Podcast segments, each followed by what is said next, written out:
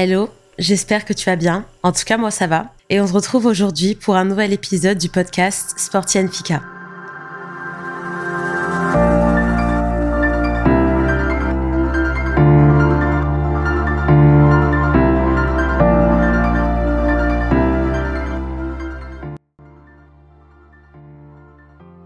Bonjour et bienvenue dans ce nouvel épisode dédié à l'alimentation sportive. Que vous soyez un athlète pro ou un sportif amateur, l'alimentation est un élément clé pour avoir des résultats physiques ou pour optimiser vos performances ainsi que votre récupération. La nourriture est le carburant de votre corps. C'est ce qui le maintient en bonne santé physique et qui nous donne de l'énergie. Dans cet épisode, nous allons discuter des différents aspects de l'alimentation et de ses bienfaits, des besoins spécifiques individuels, les aliments à favoriser et les stratégies pour assurer que votre alimentation est en adéquation avec vos objectifs sportifs. Les besoins nutritionnels des sportifs varient en fonction de nombreux facteurs tels que l'intensité et la durée de l'activité physique, l'âge, le sexe, le poids, la taille, mais aussi des objectifs physiques et objectifs sportifs que l'on veut avoir. Cependant, voici quelques clés pour comprendre les besoins nutritionnels utiles aux sportifs. Premièrement, les glucides. Les glucides sont une source d'énergie importante pour les athlètes car ils fournissent du carburant aux muscles pendant l'exercice. Les athlètes doivent consommer suffisamment de glucides pour soutenir leur niveau d'activité physique et reconstruire les réserves de glycogène qui est la forme de stockage des glucides dans les muscles, surtout après l'exercice. Il est préférable de consommer des glucides complexes tels que les céréales complets, les légumes, les fruits, les légumineuses, qui sont souvent recommandés car ils fournissent de l'énergie à libération lente pour maintenir un bon niveau d'énergie stable pendant une séance d'entraînement, contrairement aux sucres raffinés qui sont rapides et les sucres lents type blanc, car les glucides complexes ont un effet beaucoup plus rassasiant que les glucides blancs, mais aussi car la décharge d'énergie des féculents type riz blanc, pâte blanche est beaucoup plus rapide que celle des céréales complètes. Le deuxième point concerne les protéines. Les protéines sont essentielles pour la récupération musculaire et la synthèse des protéines musculaires après l'exercice. Les athlètes ont généralement besoin d'une quantité plus élevée de protéines que les personnes sédentaires pour soutenir la croissance, la réparation et la récupération musculaire. Les protéines sont présentes dans les œufs, la viande, le poisson, les légumineuses, les noix et les graines, le soja, le sétan, le tempeh et toutes les variantes que peut avoir recours une personne qui est peut avoir recours une personne qui a un type de régime végétarien ou vegan. Le troisième point concerne les lipides ou le gras. Les graisses sont une source d'énergie importante pour les athlètes et jouent un rôle dans la régulation hormonale et la fonction cellulaire.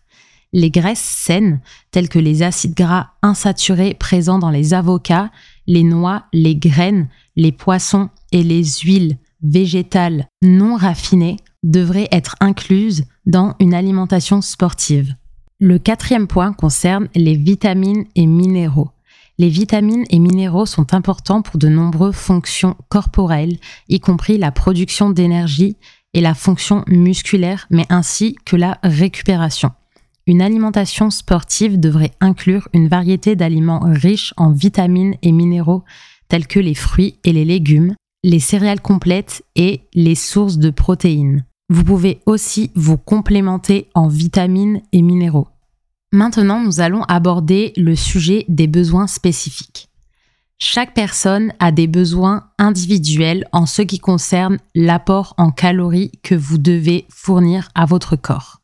Le calcul des macronutriments dépend de votre âge, de votre sexe, de votre poids, de votre taille, de votre activité physique, mais aussi de votre dépense journalière en fonction de votre métier mais aussi il prend en compte vos objectifs. Premier point, c'est que vous devez déterminer vos besoins en calories. Avant de calculer les macronutriments dont vous avez besoin, il est important de déterminer vos besoins en calories.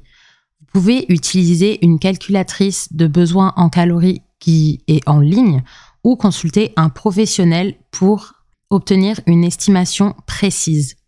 Les besoins en calories sont basés sur plusieurs facteurs tels que le métabolisme de base, c'est l'énergie qui est nécessaire pour maintenir les fonctions vitales du corps au repos, mais aussi le niveau d'activité physique, le poids, le sexe et l'âge que vous avez.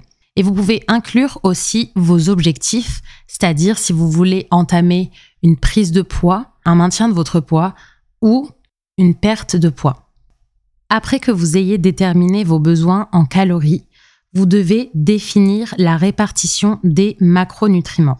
En ce qui concerne la répartition des macronutriments, je vous invite à aller sur l'Instagram du podcast dimanche car il y aura un post détaillé sur comment calculer la répartition des macronutriments, mais aussi comment calculer vos besoins en calories. Si vous avez un objectif de perte de poids, de prise de masse ou de maintien, je mettrai une fiche pour chacun de ces objectifs et comment calculer tout ça.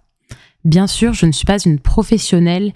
Si vous voulez avoir une évaluation beaucoup plus détaillée de votre cas, allez consulter un professionnel ou informez-vous tout simplement avec des livres. Moi, je sais qu'il y en a beaucoup qui m'ont aidé pour euh, atteindre certains de mes objectifs. Et pour cela, je vous laisserai aussi une liste de livres sous le post Instagram de ce podcast. Après avoir abordé la base de l'alimentation des sportifs, mais aussi toute la partie qui concerne les calculs des besoins, il faut savoir qu'il existe plusieurs stratégies pour s'assurer que votre alimentation est en adéquation avec vos objectifs ou même avec vos besoins. La première, c'est de manger suffisamment de calories. Il est important de manger suffisamment de calories pour soutenir votre activité physique et éviter la fatigue. C'est pour cela qu'il faut calculer votre apport en calories quotidiennes en fonction de votre niveau d'activité physique et de vos objectifs. Une autre stratégie pour atteindre ces objectifs, c'est les meal prep. Quand vous planifiez vos repas à l'avance, cela peut vous aider à maintenir une bonne alimentation avec les macronutriments dont vous avez besoin, mais aussi de vous faire gagner du temps. Parce que franchement, je le sais que ça prend du temps à tout calculer, à tout peser, et ça à chaque repas. Prenez du temps, par exemple, un dimanche, faites beaucoup plus de riz que vous en avez besoin pour un ou deux repas, beaucoup plus de légumes, beaucoup plus de protéines, et vous les divisez par exemple en deux jours ou trois jours.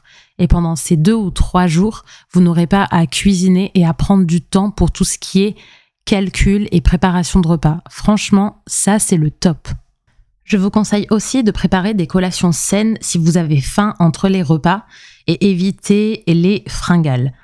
Préparez des collations qui sont riches en protéines et en glucides, comme des noix, des fruits, des barres énergétiques maison.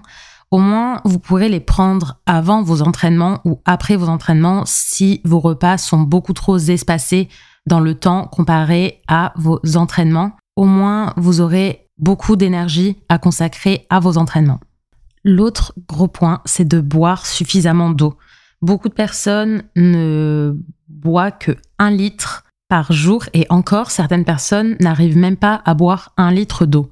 Il faut pouvoir rester hydraté car c'est crucial pour les sportifs ainsi que les non-sportifs, c'est un besoin vital. Faut vous assurer de boire suffisamment d'eau tout au long de votre journée et surtout pendant votre séance car ça va vous éviter d'avoir des courbatures. Certaines personnes associent les courbatures au fait qu'ils ont très bien travaillé durant leur séance, alors qu'en soi, c'est faux. C'est juste que votre corps n'est pas assez hydraté, donc vos fibres ne vont pas très bien se reconstruire après l'effort. Mon dernier conseil, c'est d'utiliser des compléments alimentaires si nécessaire. Mais il ne faut pas dépendre exclusivement que de ça. Et je parle surtout pour tout ce qui est shaker de prot ou euh, tous les compléments que l'on peut euh, peut retrouver comme euh, des vitamines, des oméga 3, etc.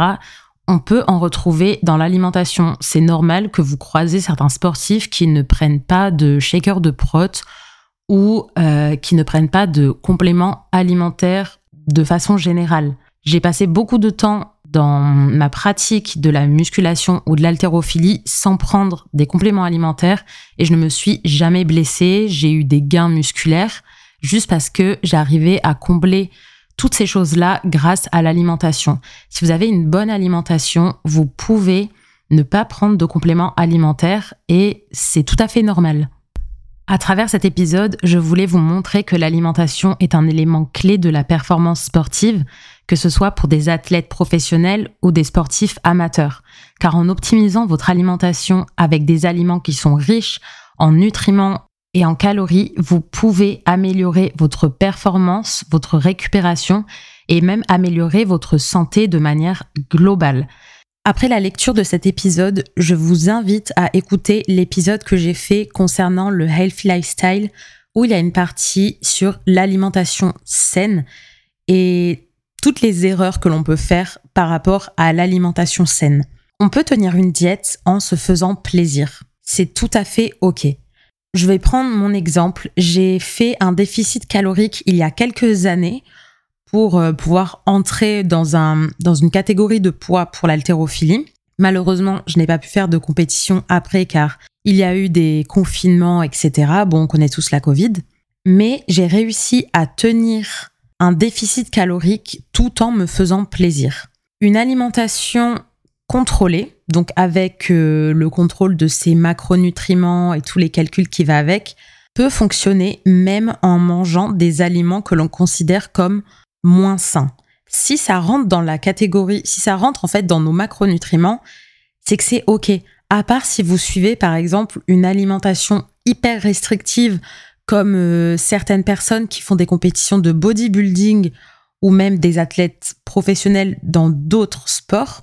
Là, d'accord, ok, je comprends que vous pouvez avoir une alimentation qui est beaucoup plus restrictive, mais si vous êtes juste des sportifs amateurs, ne commencez pas à diaboliser certains aliments juste parce que vous voulez avoir un certain physique. Certes, ce n'est que mon avis et vous faites ce que vous voulez.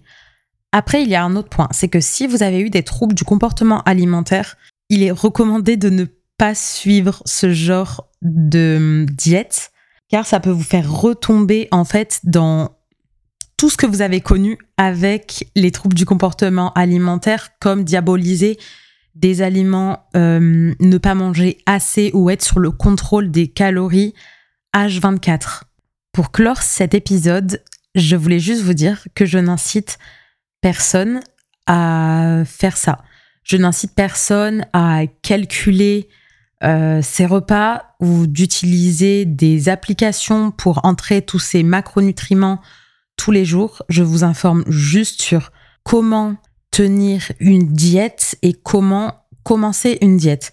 Car il faut pouvoir vous baser sur une vérité. Et la seule vérité que vous allez avoir, c'est en calculant, en fait, en ayant ce processus-là, en commençant par calculer ce que vous devez manger.